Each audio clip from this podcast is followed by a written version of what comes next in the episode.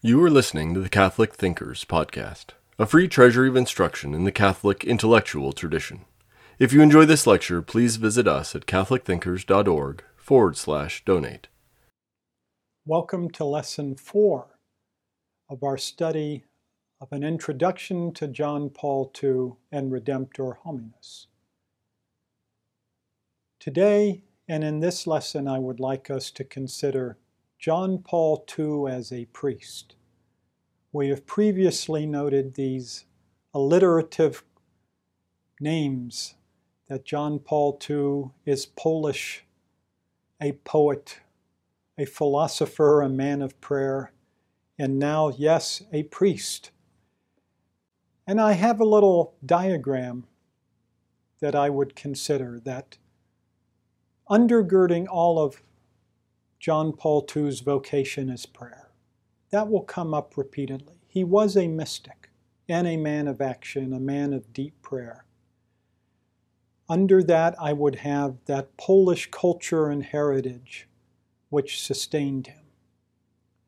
And then in his personal call, we have seen he is a poet and a philosopher, great achievements Singly by themselves they would be, but in this great man, he really excelled in both. But as if a pyramid, I would put the call to the priesthood at the top of his vocation. And so you see, we have the priesthood is really the defining mark of John Paul II. So even as bishop and pope, he saw his role still essentially as priest, called to some governance, of course, of the church at the diocese and then the universal church, but he, he was and remained a priest in the depth of his soul. And that's what we must cover. The call of an actor from Krakow he wrote a book which is recommended for students in this course or who would want to come to know John Paul II. At the outset is Read Gift and Mystery. It is a short book, an autobiographical book written on the occasion of his 50th anniversary of priesthood.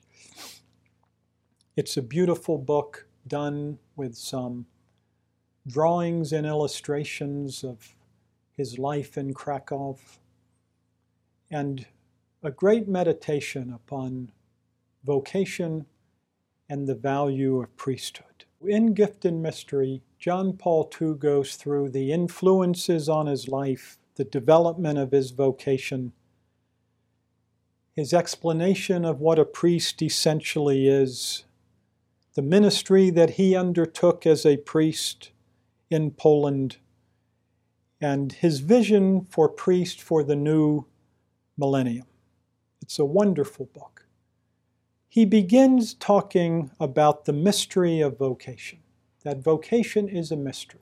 That theme we saw brought out through his letter to artists, the importance of a person to be patient with the mystery of their life.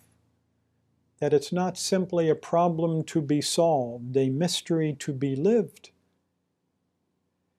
and so he reflects on some scripture passages, John 15, 16, for an example, where the Lord said, I have called you. I have called you to bear fruit. He also was struck by the image of the Good Shepherd, that Christ is the Good Shepherd, and a priest is called to assist and be another Christ as a good shepherd to the flock. And a third text he was drawn to is John 15 9, to abide in my love. John Paul II drew upon that life of prayer that he had developed to abide in the love of Christ. And he said, along the path of his vocation, again, he was very outstanding, outstanding as an actor, quite popular with people and in his relationships. But he said he began developing a detachment from the world. As much as he loved theater, a detachment from theater.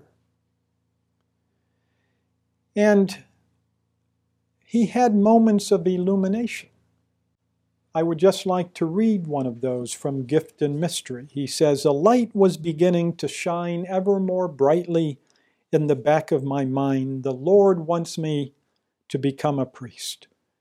And one day I saw this with great clarity. It was like an inner illumination which brought with it the joy and the certainty of a new vocation.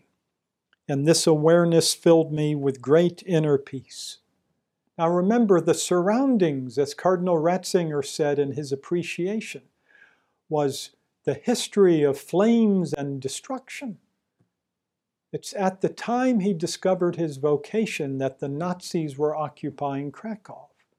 But he experienced that inner joy and certitude, an inner peace because he was being called by Christ and trusted in Christ. And so he said, The day came when I knew for certain that my life would not be fulfilled in human love, the beauty of which I always felt deeply. So he saw a call to give up family life. And he appreciated its beauty, would often write about its beauty. But he was called to be one with Christ in the priesthood. And he then finally says, I he owed a debt of gratitude to several priests who taught me in my youth to get close to Christ in his goodness and simplicity.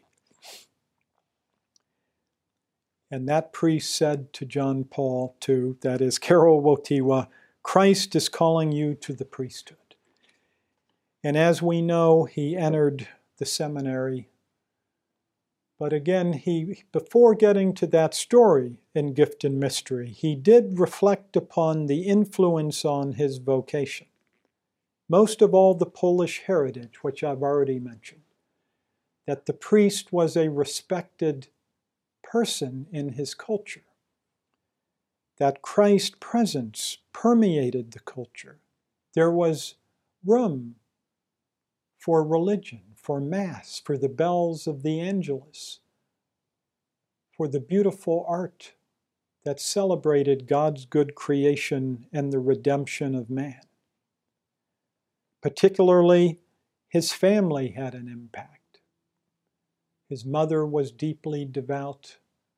He lost her at an early age, but it did make him sensitive to the feminine and to a love for Mary. The devotion to Mary looms very large in his vocation. He made the consecration to Mary through the true devotion to Mary as taught by Louis de Montfort, the great saint of the Marian devotion. He said that book opened his eyes to the importance of Mary, that Mary does not take us away from Jesus Christ, but brings us closer to Jesus Christ. He also learned from a layman, Jan Tyranowski, the beauty of the rosary. This Polish man gathered the youth together to pray a living rosary in which he would assign each person to pray one of the decades, one of the mysteries during the day. And then they would gather together, often in secret, to pray the rosary. So he was very devoted to Mary, and Mary led him into his vocation. And we'll have an opportunity to say more about his theology of Mary and devotion to Mary. He was very influenced by the saints, particularly John of the Cross, whom he went on to write his dissertation at the Angelicum. But he was attracted to the Carmelites and the mystical tradition of the church, so much so that he thought he wanted to be a Carmelite.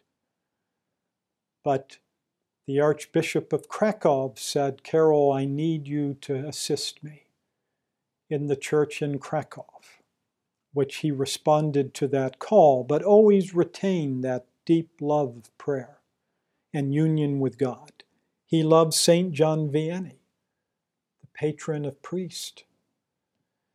So you can see this is a vocation that arises out of mystery, but the influences point the direction for him to go.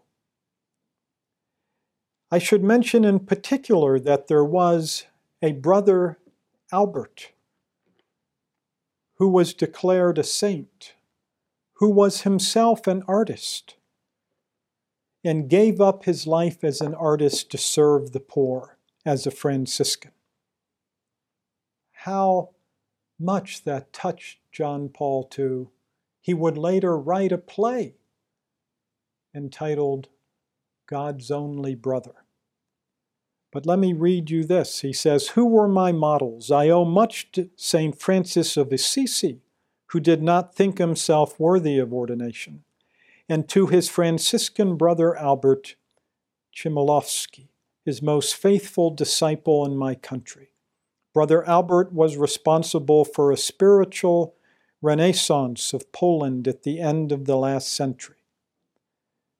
And what Albert did was make a radical choice without denying God's beauty or the talents he received to give all to Christ, to witness before all to God's love. And that's what holy friar Albert did was as a talented and cultured painter to break with his life of art because God was calling him to far more important task to devote himself to the poor. So too did John Paul II see with all the great devotion he had to literature. He felt that detachment as he felt the joy of responding to the call of the priesthood. Now, that decision to enter the seminary, I had mentioned earlier, was a courageous act because it was a clandestine existence. Actually, at first, he would read theology books and metaphysics books as he worked in the quarry. And he always admired and respected the workers who saw that he had a greater call and they would often let him go read for an hour and do his work for him, for which he was ever grateful. He did his manly work there in the quarry. But the men insisted that he go do the reading he needs to do. That led to his later appreciation of solidarity, that men at work, men and women at work, should see themselves in a community of working together not only for the common goal, but as human beings who are caring for each other. He saw professors and priests arrested and deported.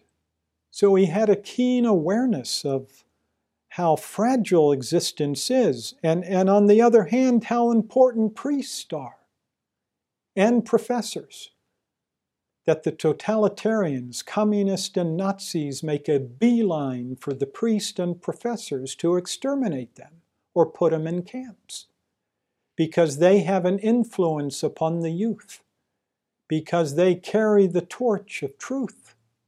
They carry the torch for God. So his heart was so warmed by this idea even in the threats that he would face of being arrested himself. He saw firsthand in this wartime experience the depth of evil and the need for redemption. That'll be one of our lessons from Redemptor Hominis why man needs a Redeemer. He saw it firsthand not only in those small acts of evil and compromise, but on this massive scale that bordered on a demonic influence. And there's only one thing that can limit evil, he will later say. It's divine mercy. And it's the divine mercy we see of Jesus Christ on the cross, of the Redeemer of man. That he saw. The need for Christianity, for a return to Christ and a preaching of Christ and Christ crucified. He also said during wartime he saw great sacrifice and generosity of people, as well as the hand of divine providence, where often we cannot see what the outcome will be in the midst of such terrible things to hold on to the faith and hope and charity of those infused virtues given to us by the divine Redeemer. So, who is a priest? In chapter 8 of Gift and Mystery, he turns to 1 Corinthians 4, verses 1 to 2, where St. Paul says that he is the custodian of the mysteries of God. And that becomes the great theme for John Paul II to explain priesthood. A custodian, one who guards, one who protects the mysteries of God. That obviously means primarily the sacraments. The sacraments are the mysteries, the signs of God's forgiveness and penance, the signs of God's real presence among us. But of course, he means the mystery of God in the lived life of the church, the indwelling of the Holy Spirit, which is a gift to all believers from baptism if we will but respond with faith and love and not cast out the guest, the Holy Spirit, with the Blessed Trinity, but make them a most welcome guest, a guardian of the mysteries of God, the custodian. He also describes the priesthood this way it's a wonderful exchange that the priest makes with God by becoming another Christ. In persona Christi is the way the church explains the role of the priest, that the priest is another Christ. He acts in the person of Christ. This is the teaching of Vatican II. This is the teaching of the church that the priest is another Christ. And so John Paul II says, There is no greater fulfillment of your humanity than to be a priest of the Catholic Church. You know, too often I think the whole vocational question is couched the wrong way. Um, this is a fulfillment. It's not what you have to give up, he learned. It's what you receive, as our Lord said to his apostles, a hundredfold those of you who have given up houses and family will receive a hundredfold. That is what John Paul II testifies in his own life at the 50th anniversary of his priesthood.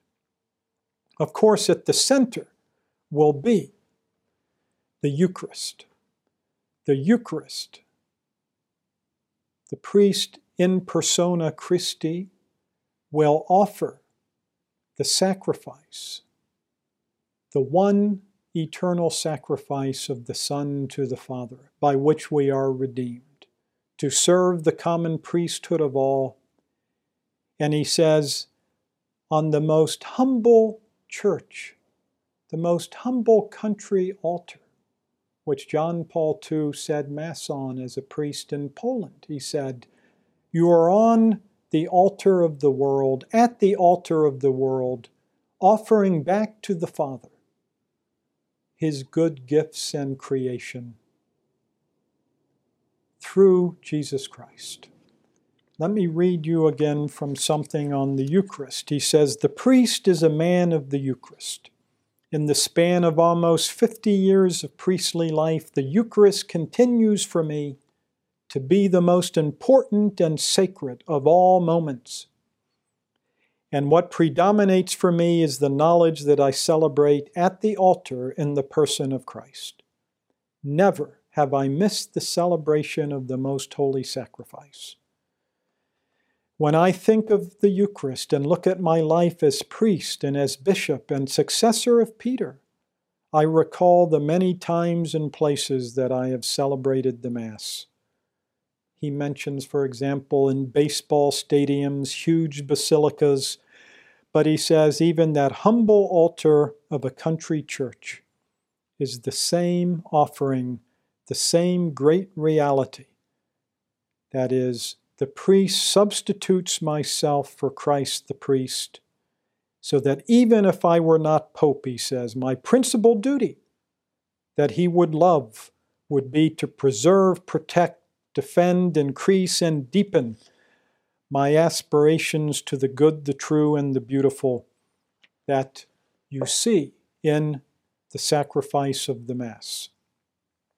Along with that, he mentions in this book the importance of confession, his devotion to St. John Vianney. He wrote a later apostolic exhortation on penance to show the importance of this sign of mercy, in which each of us can make a personal encounter with God the Father who will forgive us through Christ, like the prodigal son. That is a theme in Redemptor Hominis. And then finally, priesthood, he says, stands for the Redeemer of man in a new creation. The Redeemer of man who has renewed the earth, who has renewed human nature, so again, Redemptor Hominis is about his priesthood, or let's say rather, his meditation on Christ, the Redeemer of man, is nurtured by his years as a priest who sees how Jesus Christ renews our life and can renew culture and ultimately will lead to a new heaven and a new earth. Now, in his own priestly ministry, he says in this book, he took on a focus, first of all, to work with the youth and the education of the youth, to combat secularism and atheism. You know, when he was assigned his first duties at his parish in Krakow, in the Diocese of Krakow, his pastor asked him to take over youth education which he embraced wholeheartedly because he saw the communists were attempting to dominate education. So he taught them the truths of the faith about God, about the soul, about love. And he was always an educator. That's why we have these classes. In order to understand the teaching of this great teacher of the faith. He also was devoted, he said, to the family and fair love. He said, The young yearn for love and for a fair love, that is, an honest love. And yet our culture holds out to them such a debased meaning of love. The priest must always be working with the young couples and then families to sustain in this world the great sacrament of marriage as a sign of love and mercy. Third, he was attracted to the ministry to workers, called to that because he was a worker. He saw the Polish workers being denied their rights and their dignity squelched, and as a pope, he traveled the world to be an advocate for the worker and the dignity and rights of work, as did Leo XIII in his encyclical Rerum Novarum. A fourth area he saw his priestly vocation influencing was intellectual and cultural life. I mentioned as a priest and even as a bishop, he would go to the theater, wrote reviews anonymously, but would stand up for culture would engage the universities. He would visit the Jagiellonian. He would discuss with the theologians. He would continue to work with the intellectual world and those who create culture.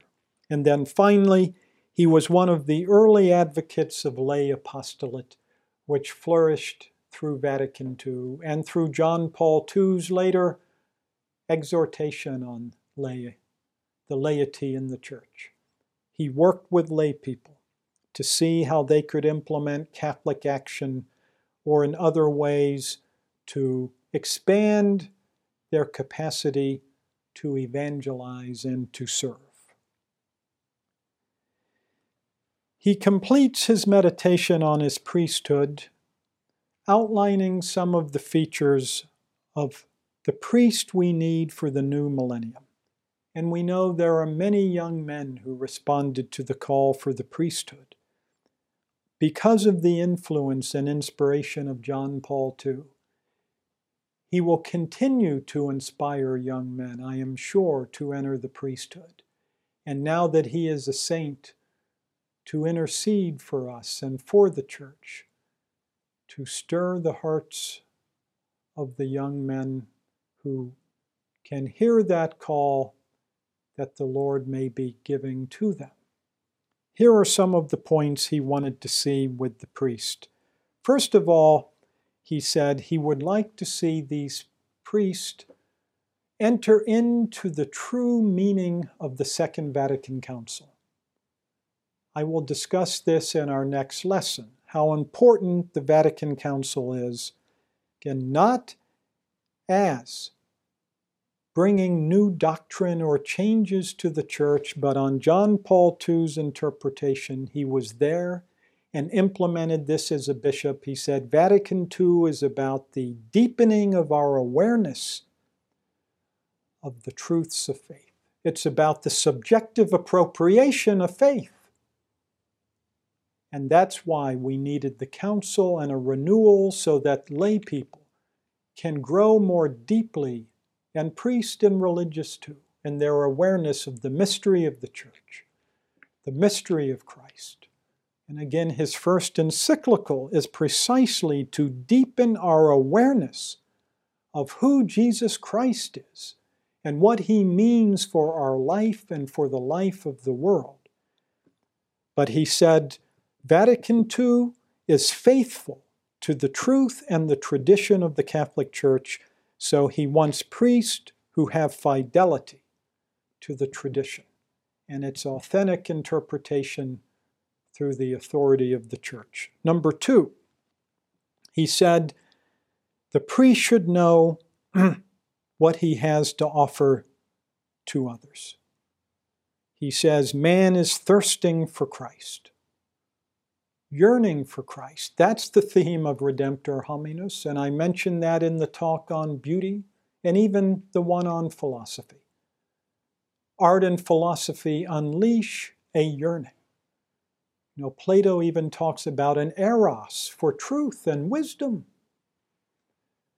which should not stop or be satisfied until one finds Almighty God, until one sees Jesus Christ, the wisdom of God, until one has received the Holy Spirit, the Spirit of truth. That is what the priest has to offer. In addition, he says the priest should offer the Eucharist and penance because they give us divine mercy. Those are the two things he says. I mean, in a way, it's simple but profound.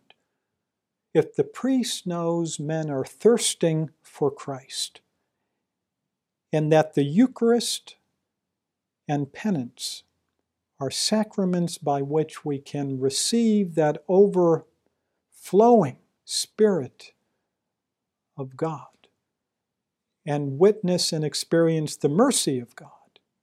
So John Paul II said, Priests, you should become prisoners of the confessional, like John Vianney. They should line up. You know, when I visited Krakow, I was impressed by how long the confessional lines are. And I know it's not because Polish people are greater sinners than Americans. But I do think there's a renewal of the sacrament I see throughout many parishes that people want to return to penance and confession. A third thing he mentioned is they need a good intellectual formation, and he specifically mentions here Thomas Aquinas. That Thomas Aquinas should be the foundation of the theological and philosophical training of the priest. Again, we have yet to catch up with John Paul II. Many seminaries are moving in this direction, but I think much more work is to be done, and certainly the universities still neglect and snub Thomas Aquinas, the great teacher of humanity and the common doctor of the church. They should be devoted to holiness and prayer. Obviously, that has to be essential to any priest. Prayer. He himself said prayer is the first task and first announcement of the Pope. It's the first condition of his service in the church and the world Prayer is the first condition of freedom of the Spirit because it places man in a relationship with the living God. It gives a meaning to the whole of life at every moment and in every circumstances. All Catholics, all Christians called to holiness, the universal call to holiness must begin with prayer, but so must the priest, particularly. And then he said, Be faithful to your vows, just as we expect the married to be faithful to their vows. The last thing he mentioned is the priest must live by the word of God and be a man of knowledge. He should have a personal and living experience of mystery. You see how these themes start to go together. A personal and living experience of mystery to be an authentic witness to Christ. And I like this, he says, place holiness before programs. Holiness before programs. Holiness is the first thing a priest should seek. And as that great teacher on the apostolate teaches, in the soul of the apostolate, apostolate must be the overflow of interior life. So John Paul II modeled the priesthood, teaches the priesthood, lived the priesthood with great joy. And I think we'll see how important that is as we read Redemptor Hominis. We hope you enjoyed listening to Catholic Thinkers. Please visit us at catholicthinkers.org forward slash donate to help us keep this content free.